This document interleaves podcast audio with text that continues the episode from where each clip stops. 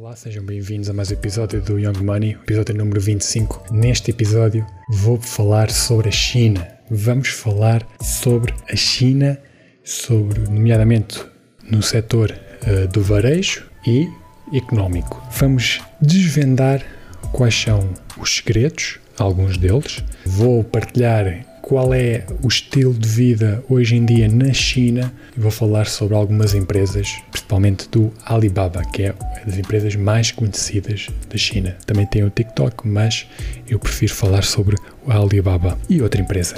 Mas antes de começar a entrar neste deste, deste setor e deste assunto, é preciso relembrar que nós não sabemos nada sobre a China. Aliás, toda a parte ocidental não se sabe nada sobre a China. A China sempre foi um, aquele país mais isolado do que a Austrália. Ou seja, quando se fala em, na China e na, em, em, alguns países, mas principalmente na China, aquilo que nos vem à cabeça é que é um país com um, uh, um país que mais conhecido por fabricar uh, eh, 70% dos telemóveis, dos, dos smartphones, que são comercializados em todo, em todo o mundo uh, e, e computadores também. Também é conhecida por ser uma grande copiadora de grandes plataformas como Instagram e Facebook e WhatsApp, mas é um dos países que, mais, que lidera o setor de varejo e finanças e principalmente uh, é um país que lidera a inovação. Mas como assim inovação se a China é conhecida, mais conhecida por copiar plataformas do que outra coisa. Antes, antes disso, eh, a China não, não, nem sempre foi um país de cópias. A Ásia, como um todo, ehm, sempre foi, eh, tem, tem uma das histórias eh, mais antigas ehm, do mundo, particularmente a China tem mais de 5 mil anos de história. A China desde sempre não, não, não foi não é apesar de ser conhecida como uma, um país que, que, que, copia não é a China uh, também foi um país de inovação. Hoje é um país de inovação, mas antigamente também foi um país de inovação. Aliás, a China, foi, uh, os chineses foram os primeiros a criar o papel e a criar a impressão no papel. Os, o povo da Mongólia foi o primeiro a descobrir a pólvora, enquanto nós, nós europeus andávamos a lutar com espadinhas. Uh, e no Japão, aquilo que eu me recordo de saber, no Japão, em 2011, quando, enquanto nós, europeus e americanos, andávamos contentes por partilhar músicas uns com os outros através da rede de Bluetooth com os nossos Nokias uh, e andávamos pela escola todos contentes a passar músicas uns para os outros e a ouvir, os japoneses já tinham acesso à internet através do telemóvel. Ou seja, esta cultura imposta por, pelo, pelo, pelo povo ocidental nos chineses de copiadores uh, não é bem assim. Eles vivem num mundo à parte, literalmente. Eles vivem num mundo só deles, num planeta só deles. E muitos, muitas das, das grandes empresas, muitos de, um, investidores americanos e de Silicon Valley estão neste momento, aliás, nos últimos 10 anos, uh, estiveram e estão de olhos postos na China. Eles estão sempre à espreita e sempre a ver e a querer saber o que é que a China está a fazer.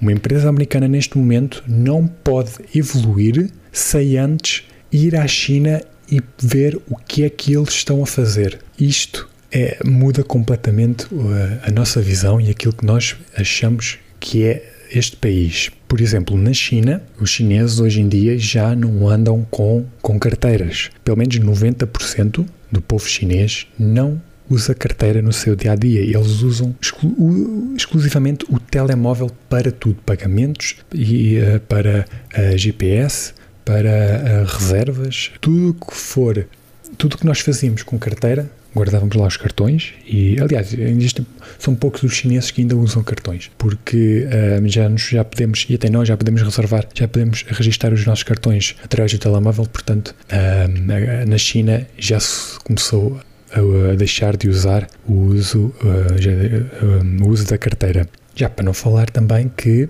a própria moeda, o próprio dinheiro físico, está cada vez mais a valer menos. Desde 1971 que o dinheiro se tornou uma mera dívida, entre aspas. E e os bancos centrais, os bancos centrais têm vindo a aproveitar desde então a possibilidade de imprimir dinheiro sem razão nenhuma aparente e os resultados estão à vista. O dinheiro, o dólar, principalmente o dólar, duvido muito que uh, sobreviva até 2030 e um, a vinda de uma nova era monetária e um, financeira está prestes a, a está, já se está a desenvolver e espero que no futuro as coisas corram para esse lado e deixemos o, de usar o dinheiro físico, passamos a ter o dólar em vez de termos o dólar como nós conhecemos. Acredito que haja que, que no futuro haja uma espécie de atualização e passemos a utilizar dólares digitais. Na China, um país cujo partido principal é o PCC, Partido Comunista Chinês, 80% eh, do parlamento chinês é bilionário. Outra coisa que é importante referir sobre a China, para além do uso de ninguém usar carteiras e de maior parte do parlamento chinês ter muito dinheiro, é o setor do varejo, que é o setor mais famoso da China e uma das empresas mais valiosas da China e um, primeira ou, ou a segunda, não sei se não, não, sei se uh, o Alibaba já, já passou a ser a segunda empresa mais valiosa da China, é uh, a empresa mais famosa da China. E neste momento, e para mim, o Alibaba está a um nível superior àquilo que uh, é a Amazon. Eu acredito que nos, nos próximos tempos tudo aquilo que a Amazon pensa fazer, ela não vai fazer sem antes ver o que é que o Alibaba está a fazer, a praticar na China naquela altura. O Alibaba, só para, ter, só para teres uma noção, a China já tem espaços físicos do Alibaba, já, já existem supermercados do Alibaba. Ou seja, imagina, uma, pega no maior no supermercado da tua zona, num continente, num Pingo Doce, imagina, olha para esse edifício imagina esse edifício vezes dois em, em áreas de metro quadrado e em vez de chamar continente ou Pingo Doce, chama-se Alibaba. É basicamente isso que, está, é, que existe na China. Existem supermercados do Alibaba. E a Amazon, tudo o que ela faz, investe, ela vai primeiro ver o que está a acontecer na China, o que é que o Alibaba está a fazer.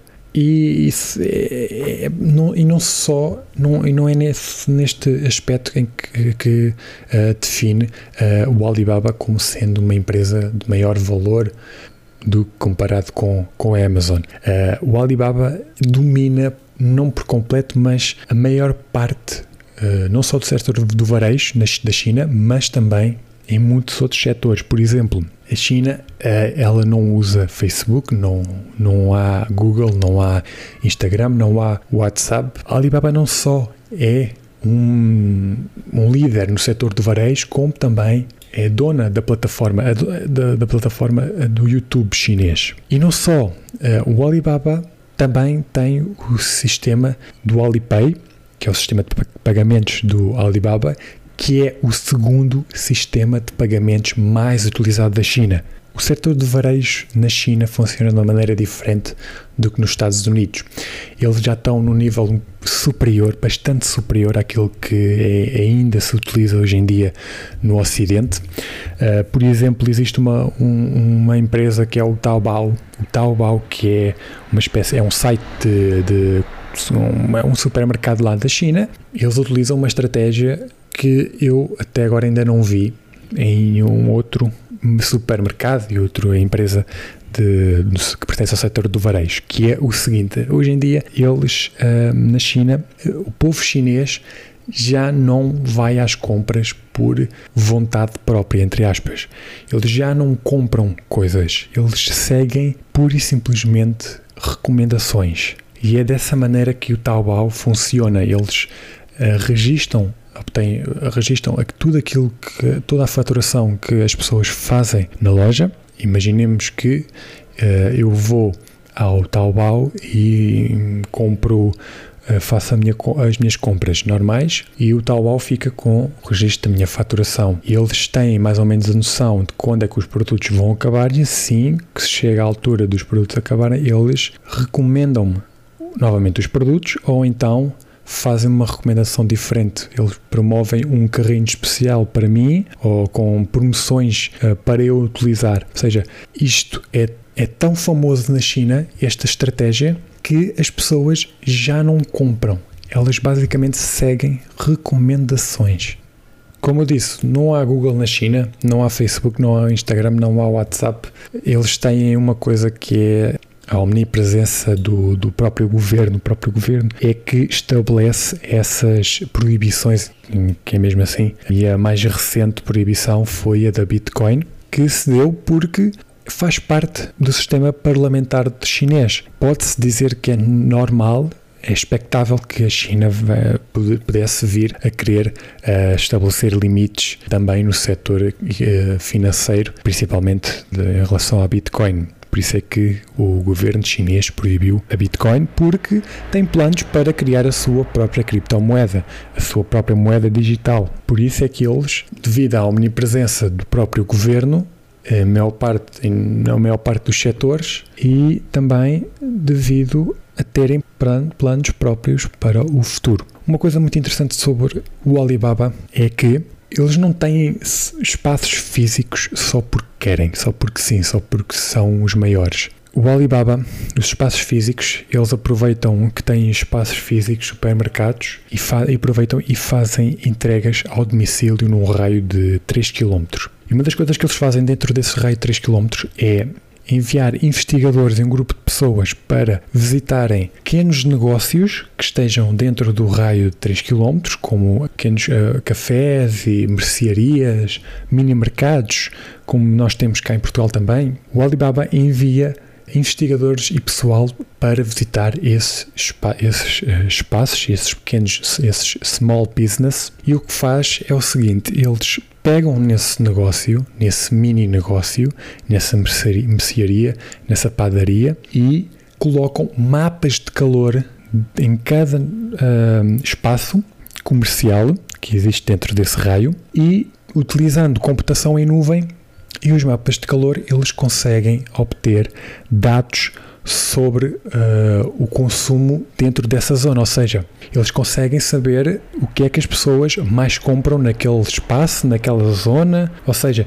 conseguem saber basicamente tudo. E aquilo que eles fazem é irem até aos donos dessas mercearias, desses mini mercados, e disponibilizarem essa informação para eles. Eles pegam nesses dados e, por exemplo, dizem assim ao dono daquela, daquela mercearia: olha, está a ver esta, esta zona, eh, as pessoas estão a comprar muito esta, este tipo de cerveja e nós não estamos a ver este tipo de cerveja aqui na sua loja.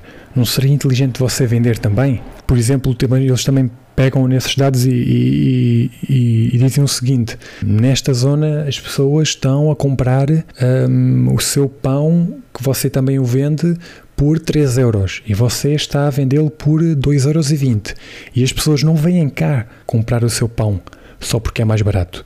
Não seria inteligente aumentar o preço? Estas informações que os próprios donos de negócios não têm acesso, não conseguem perceber a olho nu como é que, que, é que as pessoas, em tempo quase real, o que é que as pessoas estão a comprar mais. Então o Alibaba abre mão a esses negócios, a esses, a esses pequenos negócios e disponibiliza a sua tecnologia de ponta e os seus esforços para ajudar esses pequenos negócios. Porquê? Porque eles estão dentro do ecossistema Alibaba, nesse raio, desse, nesse raio de 3 km. O Alibaba pega nesses uh, dados todos e quando os estoques acabarem, onde é que esses negócios irão recorrer para comprar mais? Irão recorrer às plataformas Alibaba.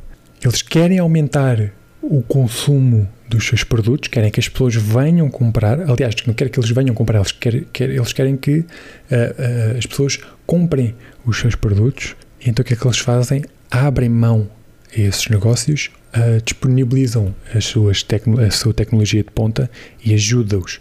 Porque depois, quando eles precisarem, o Alibaba tem os estoques que eles precisam para venderem. É, é, é este, este detalhe, este, um, esta estratégia de negócio, na minha opinião, faz com que o Alibaba esteja a um nível superior ao da Amazon. O Alibaba que tem 100 eh, mil empregados diretos, trabalharem diretamente com o Alibaba e tem mais de 30 milhões de empregados indiretos. O sistema de trabalho na China é uh, um sistema completamente diferente do que nós estamos habituados. É o famoso 996. Um, não sei se já deve, já, provavelmente já deves ter ouvido falar por causa das, dos protestos das pessoas, uh, mas se não ouviste falar, uh, o 996 é um número muito conhecido no, na China que significa das 9 da manhã às 9 da noite, 6 dias por semana. É assim o modelo mais conhecido trabalho na China. A China, que representa 15% do PIB mundial, sendo a segunda maior economia mundial e, pelas estatísticas, está, pre, está previsto que ultrapasse os Estados Unidos até 2030 e se torne na maior economia do mundo. Faz parte, este 996 não surgiu do nada, isto faz parte da própria cultura chinesa. Eles vivem do trabalho, eles estão habituados a, a, a trabalharem e não só a trabalharem, mas à velocidade. Nos últimos 30 anos, a China utilizou mais cimento do que os Estados Unidos da América durante o século XX. Ou seja, eles estão a, a, a cada duas semanas era construído uma cidade do tamanho de Roma. Cada duas semanas. Ou seja, isto é, é inacreditável. É uma coisa. Eles vi, não vi, vivem do trabalho, mas vivem também da velocidade com que fazem as coisas. E não é ao caso que eles são uma das, economia, uma das maiores economias do mundo e que no futuro venham a ser uma, a maior potência mundial. Uma curiosidade muito interessante e sobre a China e sobre o dentro do, das empresas é a maneira como eles fazem negócios. A China tem uma maneira, uma, uma maneira particular de fazer negócios que é sempre que vão uh, encontrar-se com possíveis investidores ou, ou, investidores que queiram fazer negócio com os chineses, a primeira reunião não é para se falar de dinheiro. Os chineses na primeira reunião não falam sobre dinheiro. Se, tu, se alguma vez fores fazer negócios com os chineses, escusas de perguntar sobre uh, dinheiro, números que eles não vão sequer responder. Não te vão responder, porque a primeira reunião, isto faz parte da cultura chinesa, a primeira reunião serve para conhecer as pessoas e não para falar de negócios. E como é que eles fazem isso? Qual é a melhor maneira de conhecer as pessoas? É beber. Então os chineses, eles na primeira reunião costumam beber, organizar uma pequena, um pequeno, um, pequena festa e juntam-se todos e começam a beber. Porquê? Porque há uma frase muito conhecida na China que é entre a bebida vem a verdade. Então eles utilizam essa, essa, essa estratégia para adquirir algumas informações que são omitidas durante as reuniões possíveis de investimentos e negócios. Ou seja, eles estão lá, falam e começam a fazer perguntas do género: o que é que tu vais, pretendes fazer com o meu dinheiro? Quanto é que tu precisas? Para que é que tu precisas? Onde é que vais colocar esse dinheiro? E, e se tu não tiveres essas respostas na ponta da língua, esquece. Precisas ter tudo estudado e precisas saber para que é que tu precisas do dinheiro deles, para que é que tu, onde é que tu vais utilizar, quanto é que vais investir, qual é o retorno, ou seja, tu tens que ter tudo preparado. Há uma coisa que eles fazem que é enquanto estão a beber, assim que um deles, um deles acaba, tem um copo de vazio, que terminou o copo, grita Gambei, que é uma coisa que significa, que em chinês significa, significa copo vazio.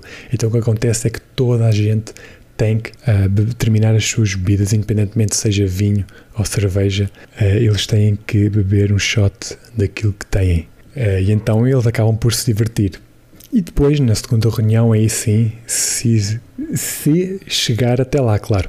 Eles aí falam de coisas mais sérias. O que é certo é que nós ignoramos, ignoramos sempre a China. Nós crescemos sem aprender nada com a China. E nos negócios é, acontece a mesma coisa. Quando se fala em comunismo, a primeira coisa que nos vem à cabeça é Cuba, países como, como a Venezuela, a União Soviética, a antiga União Soviética, mas ninguém se lembra da China, porque a China, o principal partido da China é o Partido Comunista Chinês, mas aquilo que ela mostra para fora é que mais parece um país capitalista do que comunista. Quando se pensa no Ocidente sobre numa ideia de negócio, numa, uh, numa empresa, uh, no possível uh, inovação tecnológica na China, uma empresa na China, está naquele preciso momento a festejar 5 anos de existência. Dizem que o petróleo do século XXI são os dados. E quem, quem, quem quer aproveitar e quem uh, quer aprender a usá-los vai olhar para a China e vai aprender primeiro como é que a China está a utilizá-los. É interessante saber que uh, existem cidades da China, cidades chinesas que têm uh, economias maiores do que certos países, como por exemplo Chongqing, que tem uma economia maior do que o Chile. E depois temos o Xingao, que tem uma economia maior do que a Noruega. Uh, a economia americana, isto é interessante saber, demorou 117 anos para fazer crescer o, o PIB em 36 vezes e a China só demorou 30 anos.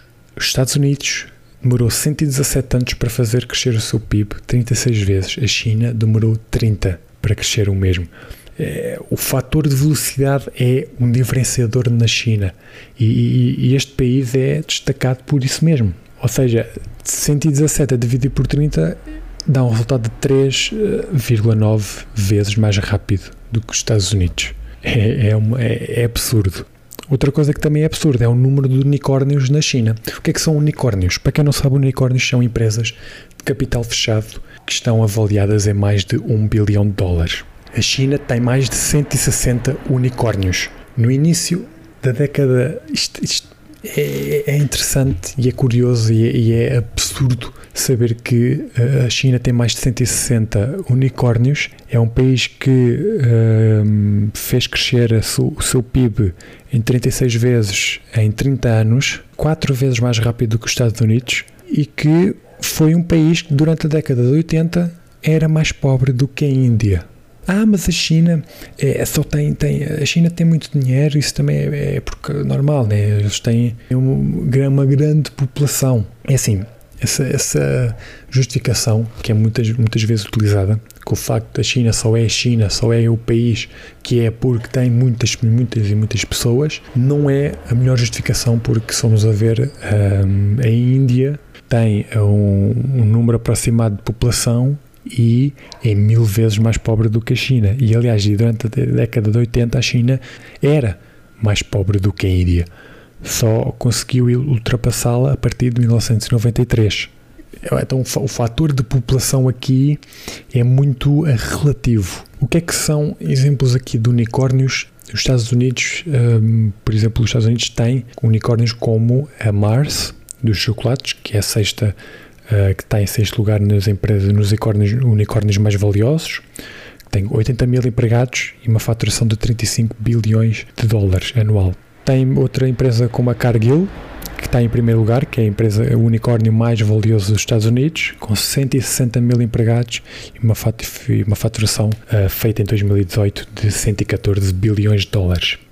Em média, nos Estados Unidos, uh, demora-se 7 anos da data de fundação para uma empresa atingir o status de unicórnio. Na China demora-se 4 anos.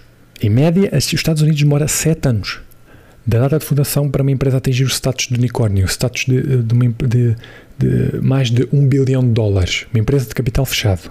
Na China demora-se 4 anos. Nos Estados Unidos, 9%, só 9% de, dessa, desse, dos unicórnios atingiram em menos de 2 anos. Na China, são 46%. 46% dos, mais de 160 unicórnios da China atingiram esse status em menos de dois anos. Hoje em dia, com o digital, as pessoas estão uh, a migrar para o digital. Estão a pegar, muitas delas estão a pegar nos seus negócios e a migrarem para o digital. Então, um modelo de negócio que é mais conhecido sempre foi o business to consumer, o B2B. Com o digital, acabou, o digital acabou por facilitar outros dois modelos de negócios, o business to business, o B2B, que já existia antes da internet, mas uh, a internet veio facilitar e veio uh, dar uma, uma certa rapidez dentro desse para esse modelo de negócio e temos também o, o, o C2C, Consumer to Consumer. Se, se, essa parte do digital, do migrar para o digital, se fosse feito há 5, 7 anos, era uma coisa, mas hoje em dia uh, na China esse setor está mais do que saturado. Isto porque na China já está a ser implementado e o Alibaba é a empresa que domina esse setor, que é o O2O. É o novo modelo de negócio que significa online to offline. Aquilo que o Alibaba conseguiu fazer primeiro do que a Amazon foi a junção do online com o offline. Como assim? Através, por exemplo, dos estabelecimentos Alibaba físicos.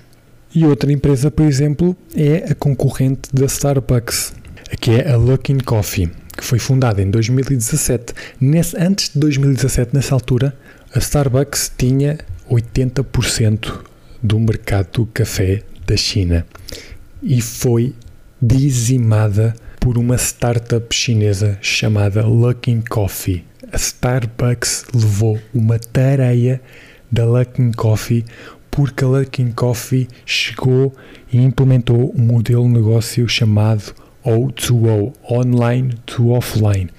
Ou seja, ela nasceu digitalmente e onde tu precisavas de usar uma app, a aplicação da Luckin Coffee, para adquirir os seus produtos e ir à loja levantá-los ou encomendar para onde tu, para onde tu tiveres. Ou seja, como é que isto funciona? Imagina, tu, a Luckin Coffee tem a aplicação deles, onde tu, um, dentro da aplicação, encomendas um café, compras um café, não é encomendas, compras um café e esse café fica guardado dentro da tua conta, dentro da aplicação. E quando tu quiseres, pode ser hoje, pode ser amanhã, pode ser para a semana, é só dirigir-te a um estabelecimento da Luckin Coffee, um estabelecimento físico, apresentas o código do produto e eles fazem-no na hora e o consomes. Outra coisa que é interessante é que desses espaços na China são cozinhas. São só cozinhas. São espaços onde tu não tens uh, mesas para sentar, não tens cadeiras, não tens espaços confortáveis onde tu possas ficar lá dentro de, do estabelecimento da Luckin Coffee, ou seja, é só exclusivamente um balcão e uma cozinha que serve simplesmente para chegares lá, aprendes o código, recebes o produto e vais-te embora e vais à tua vida. O mesmo acontece com os restaurantes chineses. Alguns restaurantes chineses só têm uma cozinha, uma mega cozinha. Não há, queres ir jantar uh, fora a um desses restaurantes, tu não podes porque não existe esse restaurante. Esse restaurante só existe online. O espaço físico é só a cozinha. Então, o, a empresa que, de, que, que, americana que está a pensar adotar este método de comércio é a Uber, que já não me lembro em que ano é que foi, mas investiu cerca de 180 milhões de dólares ao redor do, em imóveis ao redor do mundo para transformá-los em cozinhas, em, em restaurantes que depois vão ser restaurantes de takeaway, onde, utilizando a Uber Eats, eles entregam comida em tua casa e, e tu uh, consomes através da aplicação. O que é que isto envolve? Menos empregados, envolve menos dinheiro para pagá-los, envolve men menos gastos em despesas básicas, ou seja, é tudo digital e é só entregar. Este foi o modelo, a arma que a Luckin Coffee utilizou para destruir a Starbucks e dar um pontapé no rabinho e expulsá-la da China. Uh, pá, realmente é, é absurdo e hum, acredito que este modelo no, de negócio irá crescer bastante nos Estados Unidos no futuro próximo porque eles estão a olhar para isto com bons olhos. Em 4 meses, a Luckin Coffee uh, já tinha 525 lojas espalhadas na China. Em 4 meses. Em 12 meses já tinham cerca de 2 mil lojas, 2 mil estabelecimentos. Em 2019 alcançaram os 4.500 estabelecimentos e em 2020, o ano passado, chegaram aos 6 mil. Mais ou menos metade são lojas físicas, onde tu podes ficar lá e tomares o teu café. Ah, eles também têm o seu serviço de entrega, uh, não, só, não só a domicílio, mas onde tu uh, estiveres, estiveres dentro do raio deles, estiveres no parque, eles vão te entregar o café quentinho, na hora, feito na hora, onde tu estiveres. Portanto, mais ou menos metade das lojas são físicas, uh, são, são lojas físicas onde tu podes ficar lá e, e a outra metade são só de takeaway, onde tu vais só para levantar, levantares o teu pedido. Mas também e, e a Starbucks não faz o mesmo porquê? Para que a Starbucks ainda não fez o mesmo? É, quando se domina 80% do mercado costuma-se dizer que a equipa que ganha não se mexe. E foi isso que a Starbucks fez. Quando se domina o mercado chinês, o mercado de café China da China, não, não se costuma fazer grandes, grandes mudanças, não se costuma inventar. O que é certo é que a Luckin Coffee chegou e expulsou-a de uma maneira absurda. Na China, em média, por ano, nascem seis novos bilionários. Quando se pensa em comunismo, a China é o último país a ser referido. Nunca, e volto a repetir, nunca ninguém se lembra da China quando se fala em comunismo. É um país comunista que mais parece capitalista. Ninguém usa carteira, os mendigos. Uh, eu diria que aquele país é um país do, do QR Code. Os mendigos não te vão pedir, se fores à China, os mendigos não te vão pedir dinheiro, não te vão estender a mão e, e, e pedem-te uh, e vão-te pedir uma nota, uma moedinha, não. Eles, eles apresentam um QR Code, eles mostram-te um QR Code e pedem-te para tu fazeres um scan para tu transferires dinheiro para a conta deles. É assim que funciona. é assim que os mendigos, os sem-abrigos, pedem dinheiro na China. Existe, uh, uh, para dar aqui um exemplo, como é que funcionam os empréstimos, as propostas de empréstimo na China é utilizando o 310, o número 310, 310. O 3 é, são o número de minutos que são necessários para tu preencheres o sistema de empréstimo na China, 3 minutos. O número 1 representa um segundo para saberes a resposta e o zero é o zero de envolvimento humano. É tudo através de uma plataforma chamada WeChat. O que é o WeChat? O WeChat é uma versão, a versão chinesa do WhatsApp.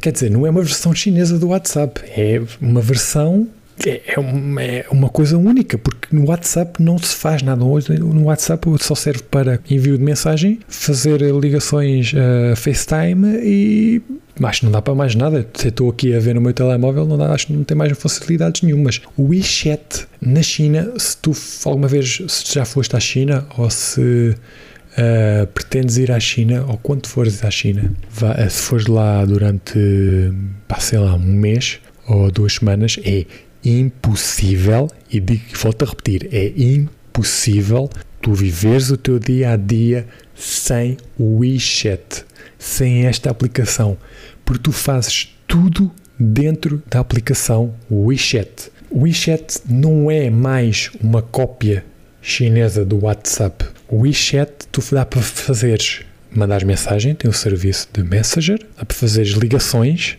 dá para partilhar localização exata, dá para envio de ficheiros, dá para pagamentos da luz, pagamentos de, da água, contas, uh, despesas básicas. Dentro do WeChat dá para fazer compras no supermercado, compras online, tu acedes ao Alibaba dentro do WeChat, tu não sais da aplicação do WeChat. Tu queres aceder ao Alibaba, tu vai, tu fazes-lo através do WeChat. Queres chamar um táxi?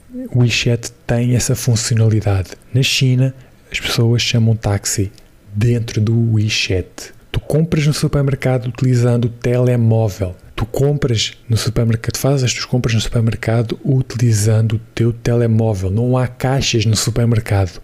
A sério, tu, tu até mesmo para pedires o divórcio, tu fazes-lo dentro do WeChat. É através do WeChat que os casais se divorciam até me, é, para pedires o, o, e fazeres o registro de um divórcio, fazes dentro do WeChat de maneira mil vezes mais rápida. A Apple, um, outra coisa, outra funcionalidade do WeChat é que a Apple, enquanto a Apple e a Google ficam com 30% do dinheiro que tu pagas para por aplicações, o WeChat pegou nesse problema e viu isso como um problema e tentou arranjar uma solução. Então a solução foi esta.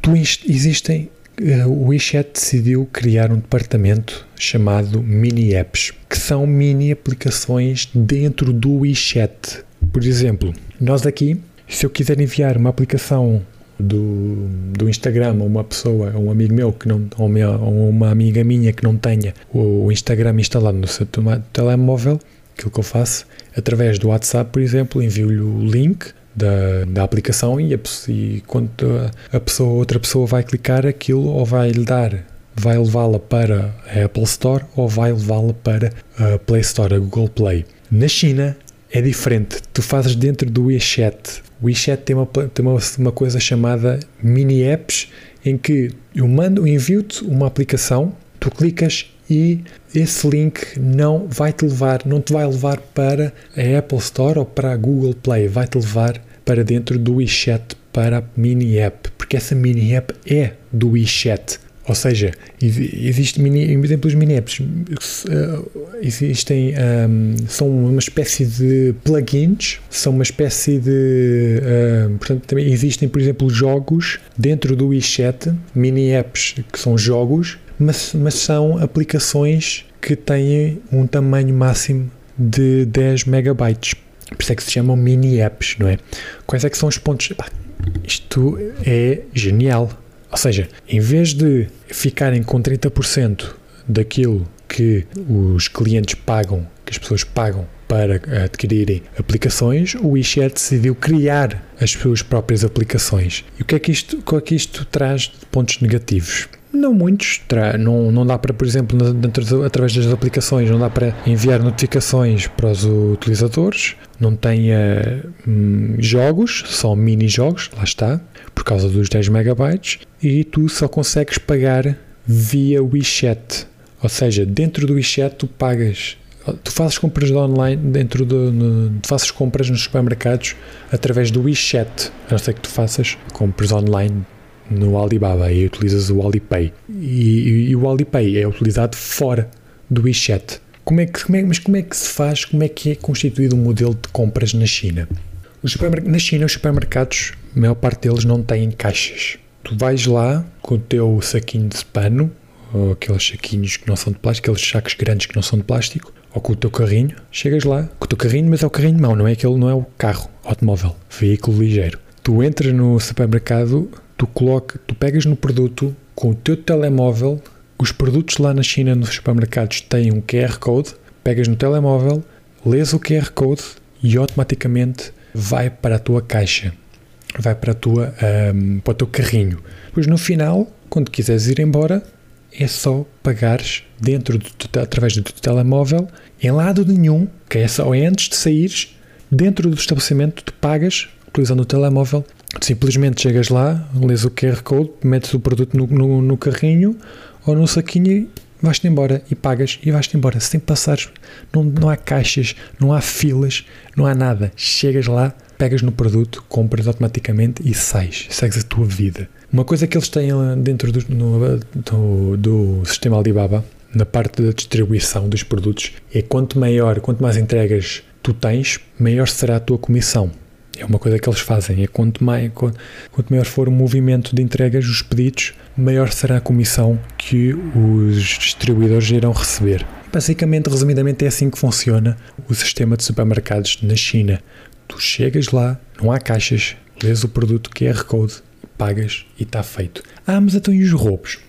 Enfim, há roubos, há roubos, mas há quem roube, mas uh, na China existe trilhões de câmaras de vigilância têm acesso uh, em, menos, em menos de 5 segundos têm acesso ao teu, à tua identificação, teu cartão de cidadão, a tua idade, onde tu moras, etc. Na China, não, dentro das, das cidades, tu andas de moto sem capacete, tu não podes andar de moto com capacete na China, porque por causa, lá está, dessas câmaras. Eles têm um sistema onde se tu passas um sinal vermelho, seja de moto, seja de carro, em menos de 5 segundos uma câmara topa-te e faz uma leitura facial e envia-te automaticamente a multa para a tua casa. Ou seja, estás tu a passar, estás tu a infringir a lei, estás tu a passar um simples sinal vermelho, passado 10 segundos, está o teu telemóvel a notificar-te que recebeste uma multa. Os roubos aqui existem, mas eu acho que é melhor eh, é melhor pagares se fores a um supermercado. A China está tão avançada, tão adiantada a nível tecnológico e financeiro em relação aos Estados Unidos e, e à Rússia, ao Brasil e à Europa, que nas escolas uh, os alunos já aprendem sobre inteligência artificial. Existe até um livro que está disponível na Amazon chamado Fundamentals of, of Artificial Intelligence, que é um dos livros que são estudados nas escolas da China, no secundário. Os alunos já estão neste momento a aprender sobre inteligência artificial, sobre como funciona, como se aplica e como é que surgiu. enquanto Elon Musk está a tentar, do outro lado, a tentar levar o homem a outro planeta, o planeta mais próximo que podemos citar neste momento é a China. Terminamos assim o episódio. Eu acho que falei tudo aquilo que tinha a falar. Entretanto, eu vou também publicar alguns, alguns pequenos trechos de conteúdos adicionais sobre a China que irei encontrando, porque eu acho que nós devemos, entusiastas da tecnologia e não só, e de, de educação financeira e de investimentos, acho que merecemos e temos que pôr os olhos no que a China está a fazer e no potencial que este país tem. Apesar de todas as polémicas e questões culturais que eles possam ter, quando eu digo que temos que pôr os olhos na China, é sobre tudo aquilo que eu falei agora, a nível tecnológico e financeiro e dos mercados, por exemplo, do, do varejo. Para mim é tudo. Partilha este episódio com os teus amigos, partilha ao máximo, uh, segue-me nas redes sociais, no Instagram, youngmoney underscore ps, no TikTok youngmoney underscore pedro e vemo-nos no próximo episódio. Até breve.